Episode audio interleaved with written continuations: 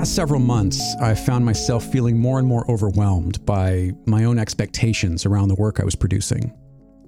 I also started feeling the weight of some of the narratives in the work greed, power, corruption, the failure of capitalism.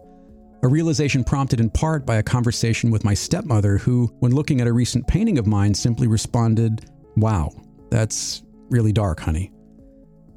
Being so close to the work hadn't really allowed me to see it for what it was becoming, but taking a step back pulled it into very sharp focus. The subject matter, as well as the supporting research required to make it, was really starting to get to me. As I mentioned in the last iteration, for the month of June, I tried something new. A simple list of daily tasks that put self care first and had nothing to do with being creative. Breakfast, exercise, reading, and meditation or yoga, and that's it. As you may have noticed, the list did not include putting out a newsletter, something I will remedy moving forward. And if I'm being honest, the first half of the month was more of a challenge than I expected. The old tapes of Make, Make, Make were on heavy rotation in my head, and I was responding with the familiar guilt shame spiral of beating myself up for not getting things done. But once I was able to find a rhythm in not trying to be creative every day, the ideas started to come, including several new project ideas and some terrific ideas for different kinds of paintings. When I first picked up a brush again in 2009 after a nearly 20 year hiatus from painting, the initial work I was doing didn't really have any sort of persistent narrative. I was more focused on shape, color, and texture, and trying to figure out a way to create a hybrid process that merged digital and analog into something new, at least something new to me.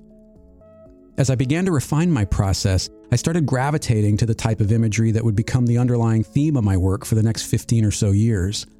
But last month, armed with the clarity that my stripped down to do list was beginning to provide, I started sketching and dabbling with color on a few small pieces that I think might point towards a new or maybe renewed direction in my work.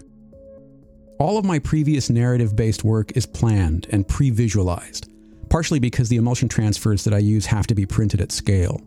But with this new work, I really don't have a direction when I begin.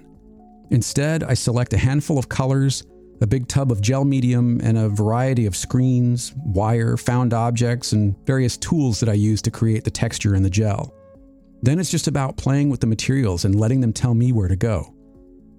I've completed four of these small color and texture studies with another four base coated ready to go. And the goal is to use these small studies to inform bigger work. In fact, some of the biggest work that I've ever done. A month into this new routine, simplifying and prioritizing self care while also removing the need to be creative as a prime mover has allowed me to feel more creative than I have in quite a while.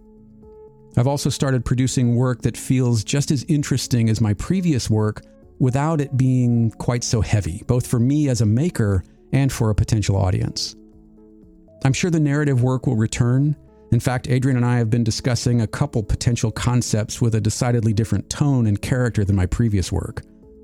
Regardless, I feel like taking a step back is something that every maker should do regularly. For me, the familiarity became a crutch, and the subject matter was taking a toll on my well being. Sometimes productive disruption is just what we need to get out of our own way and go someplace new. And isn't that part of what being an artist is all about? In what ways does the content or process of your work inform or relate to your overall well being? Last year, we watched a show on HBO Max called Station 11, which was absolutely fantastic. In fact, it might be my favorite show of last year. It tells the stories of survivors of a global pandemic from multiple characters' points of view. I've recently started reading the book by Emily St. John Mandel that the show was adapted from, which I think is even better than the show. It's just brilliant storytelling. Thanks for listening. I'll talk to you on the next one.